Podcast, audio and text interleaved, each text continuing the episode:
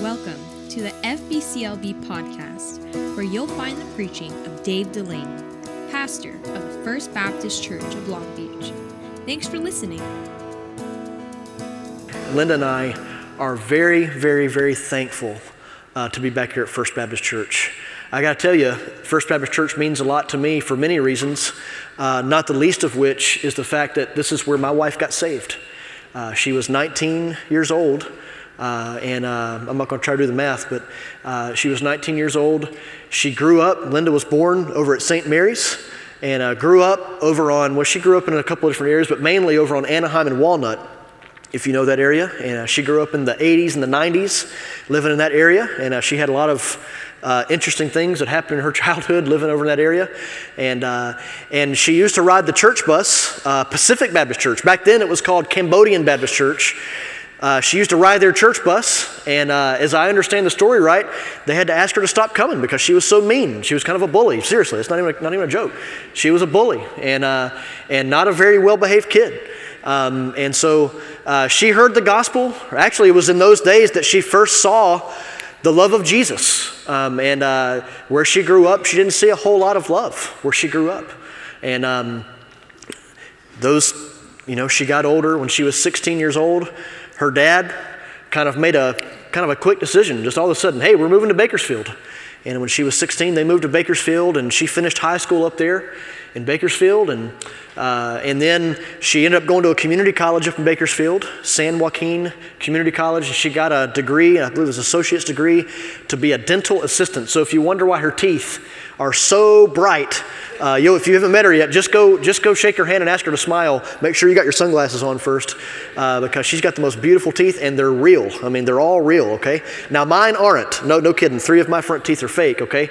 Uh, but they're all real. Uh, but she graduated, got her uh, associate's degree to be a dental assistant and came down to Long Beach, moved back to Long Beach, was living with her grandmother up in North Long Beach.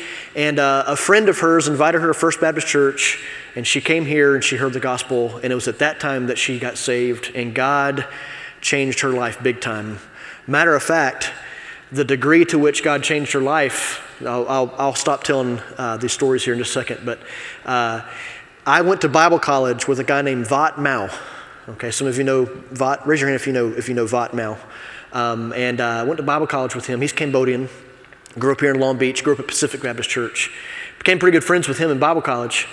And uh, you know, we, we, graduated. I think we graduated the same year. He got married, and then uh, he actually got married before I did. But you know, we kind of went our own different directions. And uh, a few years later, we he got he became friends with me on Facebook, and he saw my picture with Linda. And he sent me a, a, a, direct, a private message, and he said, Hey, is your wife's name Linda? Is her, is her name Linda Paris? And, uh, and I said, Yeah. And I typed, typed him back, said, Yeah. He goes, You're kidding me. Is she saved now? and I said, Yeah, she got saved. She got saved. He couldn't believe it because back in the day, when they were going to middle school together, Linda was a part of the just a rough group. You know, they were all into that, you know, the Cambodian pride and all that kind of stuff. And, and Vot was a Christian, a Cambodian Christian, and they persecuted him. I mean, they, they gave him all kinds of bad times. I mean, were just really, really mean to him. And my wife was one of the meanest ones to him. So all these years later, he sees his buddy from Bible college married to this girl that used to give him a hard time for being a Christian.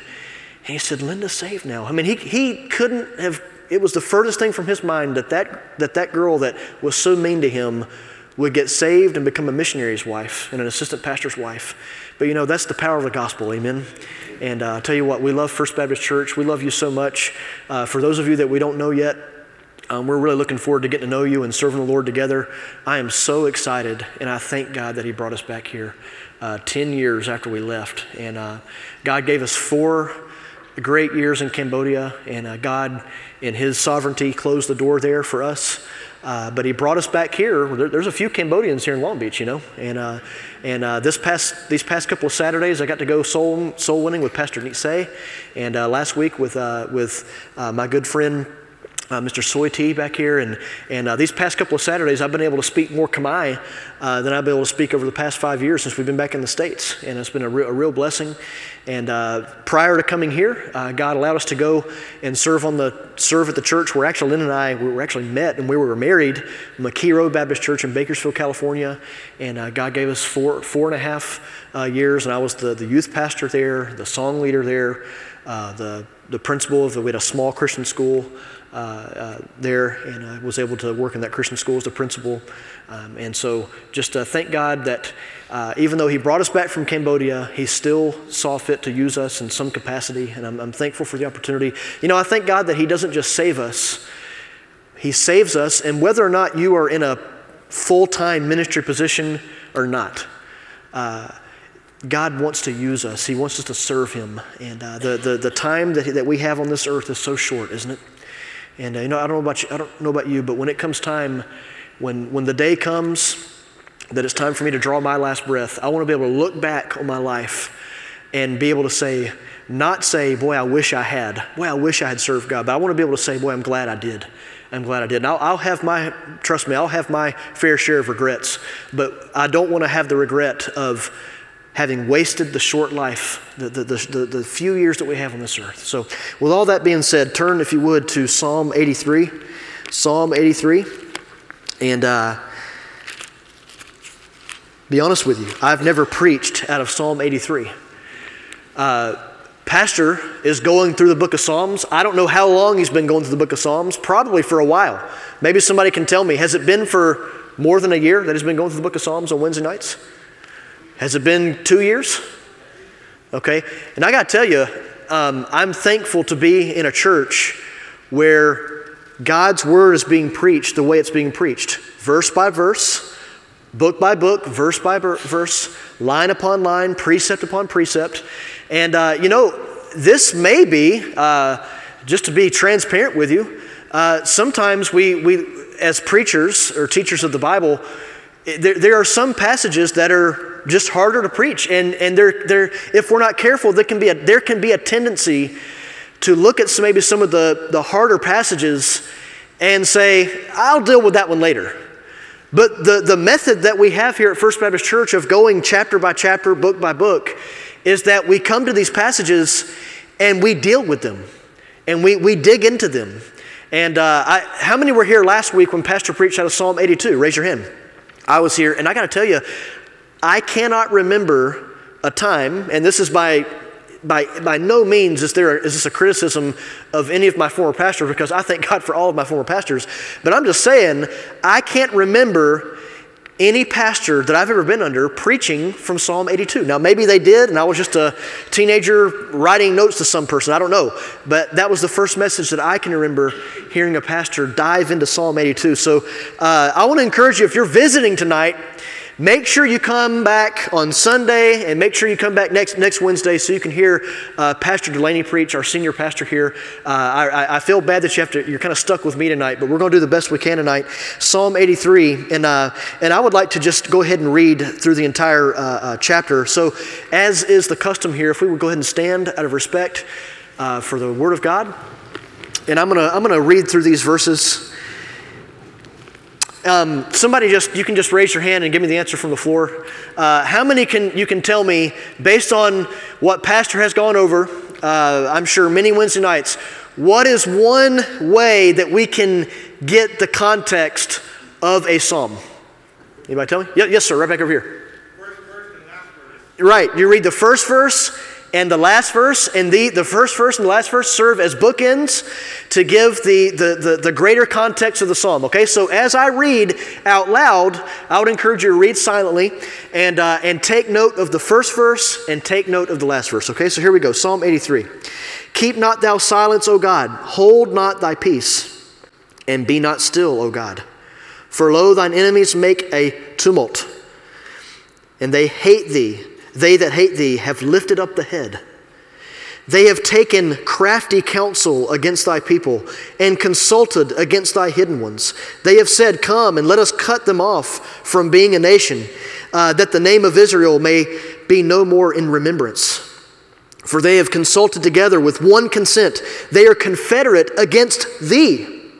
Notice they're, they're plotting, the enemies of, of, of Israel are plotting against Israel, but really, this is, uh, Asaph says, this is an attack against you, God. So, God, I'm asking you, don't be silent right now. Don't be silent because there are those that are persecuting us, they're persecuting you. Verse number six the, the tabernacles of Eden, Edom, uh, and the Ishmaelites and of Moab and the uh. Verse 7 Gebal and Ammon and Amalek, the Philistines, with the inhabitants of Tyre. Uh, Assur is also joined with them. They have holpen the children of Lot, Selah.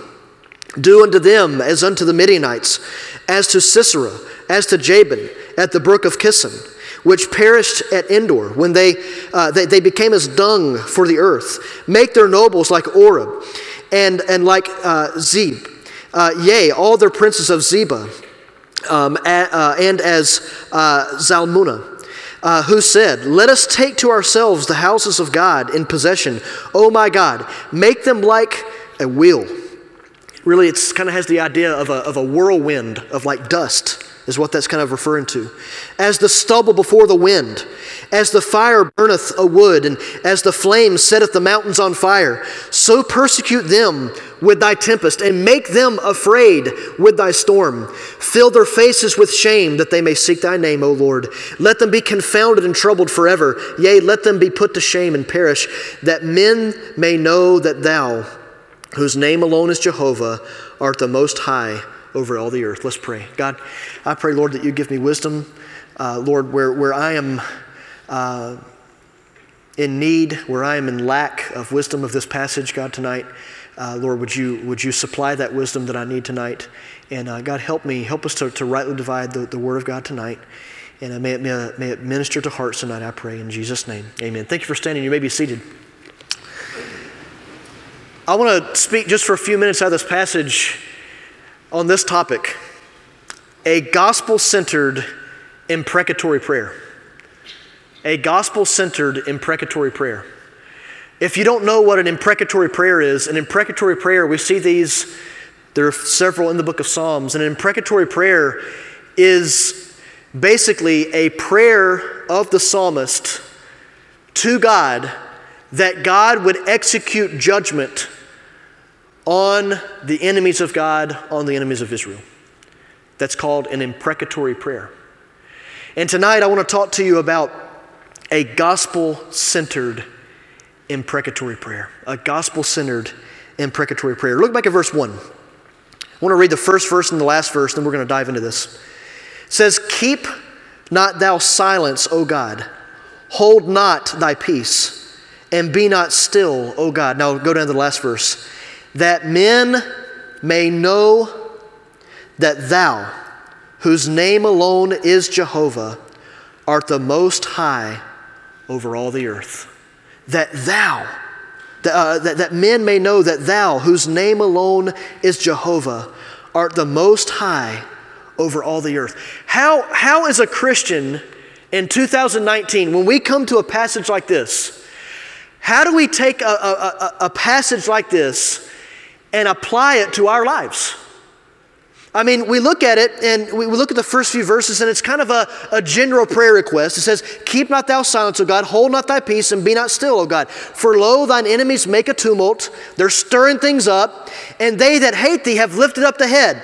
Uh, they have taken crafty counsel against thy people and consulted against thy hidden ones. They have said, Come and let us cut them off from being a nation, uh, let, uh, that the name of Israel may, may be no more in remembrance. So basically, what's happened, you've got 10 a confederacy of 10 nations, and, and those nations are listed in verses 6, 7, and 8. And they have come together in unity for the sole purpose not just to attack Israel, not just to give Israel a hard time, but to literally eradicate Israel off the face of the earth. Okay? So, a couple of things to think about. As we're, as we're thinking about this, some Christians read a psalm like this and they, and they almost have thoughts like, man, how, how does this apply to me? This doesn't seem to fall in line with a prayer that as a Christian should be praying in 2019. I mean, this is a, an actual call for judgment against the enemies of God. Can I pray that? Can I pray that? And tonight, I want to, hopefully by the end of the night, we'll have a better, clearer understanding and, and an answer uh, to that question. But a couple of things that I want us to consider tonight as we think about this imprecatory prayer in Psalm 83. A couple of things I want us to think about. This was an attack against God's plan. Okay?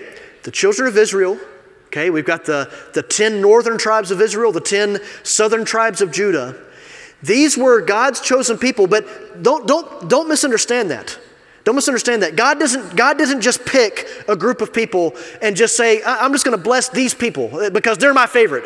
No, turn back to Genesis 12 if you would. Go back to Genesis chapter 12. Why is Asaph, by the way, this is the last psalm of Asaph in the book of Psalms. Psalm 83 is the last psalm of Asaph. Asaph was, he was one of the main, he was a Levite, he was one of the main music directors uh, in Israel there. Okay, and this is the last psalm that, he, that, that we see him write. Look at Genesis chapter 12. Genesis chapter 12 is what we call the Abrahamic covenant. And I, the reason we're going here is because I want us to understand that when these, this confederacy of 10 nations that have, that have raised their, their head against Israel, okay, this, this is not just some conflict with some countries in the Middle East. This is, this is dealing with, this has eternal consequences, okay? If these nations succeed over Israel, it has eternal implications, okay? And that's why we see this, this strong and, and, and, and rather harsh prayer. God, deal with them. Deal with them. But I got to tell you right now, when we come to one of the end, I believe it's verse 16, there's an unexpected turn. And we're going to deal with that in just a few minutes. And, and that unexpected turn kind of helps us understand how we should pray, okay? But look at Genesis chapter 12. Look at Genesis 12. Now the Lord had said unto Abram, Get thee out of thy country and from thy kindred and from thy father's house unto a land that I will show thee. And I will make of thee a great nation. Okay, talking about Israel. And I will bless thee. Okay, yeah, he's going to bless Israel, right? And make thy name great. But look at this. Can we read these next five words here together out loud? Ready, go. And thou shalt be a blessing. Look at verse 3. And I will bless them that bless thee, and curse them that curseth thee. And look at the end of verse 3. And in thee shall all the families of the earth be blessed. Okay? Ultimately, how is that verse fulfilled? That verse is fulfilled in the person of Jesus Christ. Amen? That's how, of the seed of Abraham, there would come one and through him, through the Messiah, all the families of the earth would be blessed. So the Old Testament is not just about Israel, although it does speak a lot about Israel, but it's not just for Israel for Israel's sake. God was giving this covenant to Israel not so that they would just become wealthy and powerful. No, no, no but that through them, they would, in the Old Testament, and they failed at this many times, that they would be a testimony to the nations around them, okay? But that ultimately, through the line of Abraham, through Abraham's seed, the Messiah, the Lord Jesus Christ, would come. Okay? So this, this confederacy of 10 nations raising its ugly head against, against Israel this is not just an attack on just some group of people. No, no, no, no, no. This, who were they messing with? They were messing with the people that God was going to use to bring about the Messiah. Okay? And that's that that accounts for the seriousness of the prayer. And this is actually an attack against God Himself. Now, I want you to look back at Psalm 83. And uh, we're going to kind of, for sake of time, we see this general, in the beginning, this, this general cry God, don't be silent. And I, one, one interesting, interesting thing about it is, is that he's not saying, he's not trying to appeal to some man or to some human. No, he's going to God because he realizes, God, if you don't move in this situation, we're, we are done. It, it, he, had a, a, complete dependence upon God. I, I wonder how many of us, I, I got to tell you, to be transparent with you, our prayerlessness, my prayerlessness, you know, we, we think about our sins, right? Oh, I don't, you know, I don't do the really bad things. You know, we think about the sin of prayerlessness. What is prayerlessness actually saying? Prayerlessness is basically saying, I got this. I can do this. I can do this. You know, I've had too many times in my life, I've had too many times in my life uh, where I thought, you know, it's a day off. You wake up on your day off and, you, and, and I don't know if you're like you, uh, if you're like you uh, or if you're like me. Uh, sometimes on my day off, I get spiritually lazy. Would anybody else be bold enough to admit that? I, I can sometimes get spiritually lazy. And, uh, and I might, you know, okay, Lord, thank you, God, just be with me today. Thank you. God. It's my day off. It's going to relax. Might go to the grocery store. You're not thinking that anything big is going to happen, right? We're walking depending upon our own selves.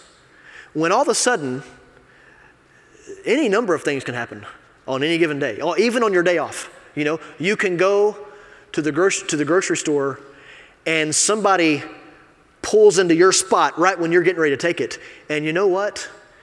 If you're walking in the power of your flesh, and I've done this many times, and I, you can really ruin your testimony because you weren't depending upon God, even on the little off days. I, have had to learn the hard way, hard way that there, there are no off days. I remember one day, this has been a long time ago, so back, get this, I was on deputation. I was a missionary on deputation, you know, and uh, and and I'm I, we're in Loganville, Georgia, where my mom and dad live, and I was going to Walmart, and I'm taking a left, and I had to cross over uh, three lanes of traffic of Highway 78, and I'm taking a left. The people that are taking a right into Walmart, they had the yield sign. They had the yield sign.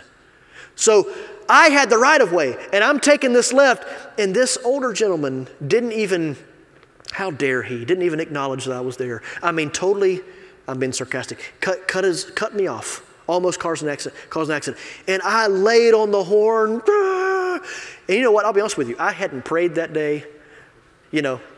Now, I, I mean, I wasn't going out saying, you know, I wasn't involved in any kind of, you know, gross sin of any kind that, I, that I'm aware of, but the sin of prayerlessness, the sin of being dependent upon myself was present in my life. Not only did I lay the horn on him, but ooh, I got really mad. I got really mad. And I watched where he parked, and I, I waited till he was parked and crossing, you know, that, that, that part of where you have to cross the traffic to get into the store, you know. And I pulled up right as he was getting ready to cross, and I rolled my window down, and I said, Hey, you know, you got the yield sign. And you know what he did? Boy, God has a way of humbling us, doesn't He? He looked at me and he goes, I'm so sorry. I'm, I'm sorry. And I was like, I mean, I wanted him to yell back at me, you know, I wanted to, and he just, and I went, oh man, what in the world? I just totally blew it. I hope, you know, I hope I never have to see him again because I'm embarrassed. I wouldn't want him to know that I'm a missionary. I wouldn't want him to know where I go to church just because I'm, I'm so embarrassed of how I acted. You know, Asaph, it, this shows this, this dependence upon, upon God. God, we, we, we need you. There, there's this, there is this problem that's, that's, that's happening, and this is an issue that we can't deal with. And you know, we make a mistake a lot of times. This is how we make our mistake. We categorize our problems. We categorize our problems and say, here's the problems that I can deal with in my own flesh, and here's the problems that I need God's help. When the truth is, I need God's help, help to wake up and tie my shoes every day. And just to go to the store and be able to have a good testimony. Don't, may we not make the mistake of thinking that we can somehow be self sufficient he didn't do that. The, the next few verses go into detail about who this confederation of 10 nations is comprised of. And for sake of time, you can, you can read through those and you can reference those back uh, to different Old Testament stories. One of the stories, he says, deal with them like you dealt with the Midianites. Remember the story of Gideon? And uh, how Gideon started off, I think it was 30,000, and then they, he said, no, that's too many. I mean, they were already outnumbered by the Midianites, you know, and he said, no, we need, you know, we need to uh, tell everybody, whoever's afraid and fearful, go ahead and go on home. And a, and a big chunk of them went back home, and, and he said, okay, now the, uh, this, you're still too much. You're still too big. If you get the victory, you'll still think that you did it. Okay, Gideon? All right. So so now you know go take these take your soldiers down to the brook, and you know whoever puts their head all the way down uh, into the water, uh, you know, uh, go ahead and send them home. Whoever brings it up with their hand and brings it up uh, f- with their hand up to their mouth, those are going to be the ones. And there's 300 that are left. Remember that story? Okay. And then he says, now now get this. All right. This is how you're going to beat them. Right. you know you're going to have trumpets. Right. And you're going to have like a little torch with a clay pot over it. What? you know? And you remember how, how all that works. They, they surrounded him and they shout out, the sword of the Lord and of Gideon. And they break those pots, and the Midianites thought they were surrounded, and the Midianites just kind of destroyed themselves. That's pretty, to say, God, deal with these like you dealt with the Midianites, that's a pretty strong prayer. Pretty strong prayer. This is that imprecatory prayer that, that, that, we were talking about a few minutes ago, where the psalmist Asaph is actually saying, God, bring judgment upon them. Bring judgment upon them. But this is what I want us to see. Look at verse 16. Because in verse 16, it takes an unexpected turn. Verse 16. Fill there. Now, who, who's the there? What is the antecedent of the pronoun there? It, it, isn't this kind of kind of strange? He just got done praying for God's judgment to fall upon them, but then this is what he prays. He says, "Fill their faces with shame, that they may seek thy name, O Lord." That they may seek thy name. You know, one commentator said this Asaph understood what we often forget that people will often only seek the Lord if they are first laid low before his power. There is a sense in which God must defeat us before he will save us. Another commentator said it this way There's a deeper desire in the psalmist's heart than the enemy's destruction. He wishes that they should be turned into God's friends, and he wishes for them chastisement as a means to that end. He wishes for their chastisement as a means to that end. The, the main thought tonight is a gospel centered imprecatory prayer. How can we pray that? How many believe tonight that all scripture is given by inspiration of God and is profitable for doctrine, for correction, okay, for instruction in righteousness? For reproof, God got this out of order, that the man of God may be perfect, thoroughly furnished into all good works. I, raise your hand if you believe that. I believe that. I believe that. How many, how many of you believe that God gave us the Psalms as a, as a way that we can pray? Even as New Testament Christians. I, I believe that with all my heart. Uh, matter of fact, I just got a book uh, by Donald Whitney uh, a while back called praying the Psalms, how you can actually pray the book of Psalms, because these were inspired prayers. Some of them inspired songs, some of them inspired prayers. How do we deal with this? How, how as a Christian do we deal with the enemies of God in our present day? Can we pray, Lord, deal with them? God, stop them? Now, a couple of things I want you to see in this psalm, and we're going we're gonna close. First of all, I have, I have five minutes left. First of all, I want you to see that the motive for this, for this prayer, the motive for the prayer, was that, and you see it in verse 18, that men may know that thou, whose name alone is Jehovah. You know, sometimes we pray this way God, deal with these, these bad people out there so that you know, so that we can, so that we can be comfortable, you know, so that we, so that we can have a good name for ourselves, or so that we can have this, or so that we can have that. What is it? We could name all these horrible sins, but what is the root sin at the bottom of all of it? What is it? Pride, right? Pride. God, destroy their pride destroy their pride. God, do whatever you got to do, Lord, to humble them because the truth is, hey, not one of us in this room got saved until we humbled ourselves and said, God, I'm a sinner. I recognize that my sin is against you. You're holy, I'm not. And I need your grace. Hey, we never would have come to God asking for His grace, asking for His forgiveness, had we not first been humbled by the work of the Holy Spirit. And maybe, maybe there's some of us tonight that God, maybe at one point you were on the other side, on the wrong side of God's judgment, on the wrong side of that judgment. And maybe there, there's some tonight that were very overt and, and, and vocal in, in, in our opposition to God. And maybe God had to really turn your world upside down before you got on your face before God and came to Him for salvation. We see that in this psalm. But I also believe that we can pray like Asaph did. And I don't, I don't totally understand this, but I believe that we can pray prayers like God, only you know the hearts of men. You know the hearts of men. God, my, my first in, in prayer, because the Bible says in 1 Timothy uh, chapter 3 that it says this Who will, speaking of God, who will have all men to be saved? That word, that means, it literally means that his desire. Uh, 2 Peter says, that he is long suffering to us. We're not willing that any should perish, but that all should come to repentance. That all should come to repentance. That all should come to repentance. Can I ask you a question tonight? Is everyone going to come to repentance? Yes or no? Sadly, no. Let me ask you another question tonight.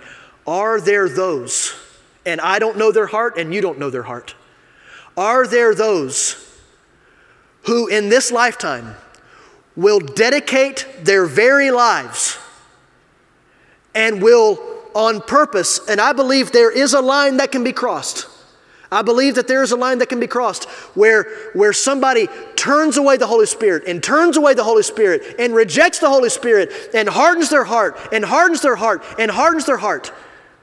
Will there be those that do that and do not ever get saved, even though God wants them to get saved? Yes, there are. sadly, sadly, there are.